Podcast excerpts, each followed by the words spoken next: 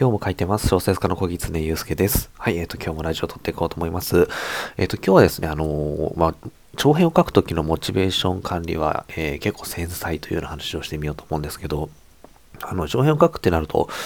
やっぱりあの、どんな早くても2ヶ月ぐらいっていうのがかかったりするんですけれども、まあ人間ってこう2ヶ月あの同じことをやり続けるって結構難しいんですよね。思ったより、えー、難しくてですね、あの、まあ、そのモチベーション管理ってどういうふうにやっていけばいいのか。っていう話なんですけど、あの、なんか一日はこうやる気が持ったりとかっていうのは普通にあるんですよ。こう、まあ、特に長編のアイデアをこう 思いついた時とかは結構、あのー、やる気が出てるんですけど、まあ、それをこ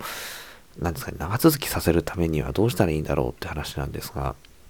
まあ、あのー、あんまりこう、なんですかね、発散しすぎないって感じなんですよね。私がいつも、あの、思っているのは。あの、なんて言ったらいいんだろう。例えば、それ、その、思いついた話をですね、えー、家族に話をするですとか、えー、まあ、あるいは最近だと Twitter とか SNS に、えー、話をする、話というか、こんな感じの、まあ、ものを書こうと、えしているとか、あとは、まあ、あるいは編集者の方で話をするとかっていうことを、あの、しないように、えしています。まあ、自分の頭の中だけで、いや、これは面白くなるぞみたいな、えー、感じで熟成させていくような感じですかね。そういうふうに、えっ、ー、と、しておかないと、なんというかこう、自分の中でその作品っていうのがですね、一旦こうなんか終わっちゃうみたいな、えー、感じになるんですよね。あのー、まあ、なんか満足するみたいな、その人に話すことで満足するみたいな、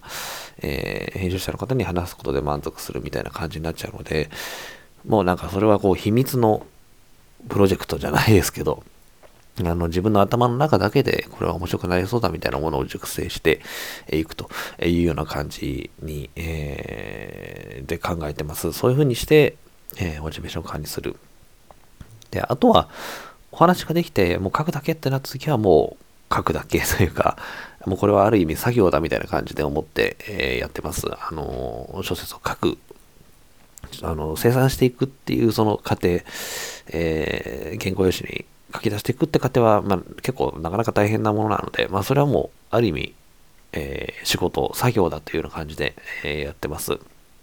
まあ、なので、あのー、まあ、その発散させすぎないっていうことは、あの、えっ、ー、と、松岡圭介先生もですね、おっしゃってて、小説家になって多くを稼ごうという本でですね、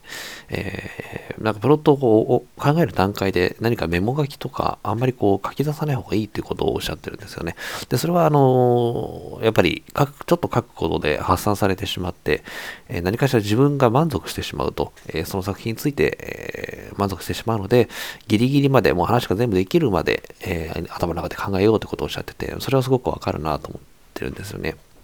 あの、ノートなり、メモなりガーって書いてしまうと、何かそこで少しやったような気になっちゃうというか、手を動かしたような気になってしまい、かつ、作品がちょっと、まあ、何かしらの形になったことで、まあ、なってないんですけど、あらすじみたいなものなんで、ことでちょっと満足しちゃうみたいなところがあるので、まあ、あんまり、そういうふうに、え、して、その作品への欲求みたいなものを発散させすぎない方がいいのかななんてことを、えー、思ってます。はい。まあなんかそんな感じで、えー、何ですかね、ゴムみたいな、バネか、バネみたいにギューっとこう、早く世に出したいなみたいな気持ちで、これ面白いな、すごいこの話ギューってやって、えー、ホーム書くときにバーッと発散させるみたいな、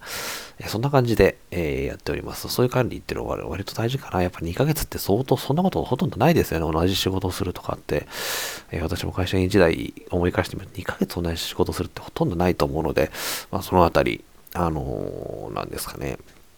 まあ、モチベーション管理には気をつけていきたいな、なんてことを、えー、思っております。はい。ということで、今日は、えー、モチベーション管理、長編書くときのモチベーション管理みたいな話をしていました。えー、いつもこのような話をしていますので、えー、質問箱を概要欄の方に貼り付けておりますので、何か質問とか、えー、聞きたいことありましたらお寄せいただければと思います。はい。ということで、えー、今日もお聞いていただきましてありがとうございます。小説家の小木常祐介でした。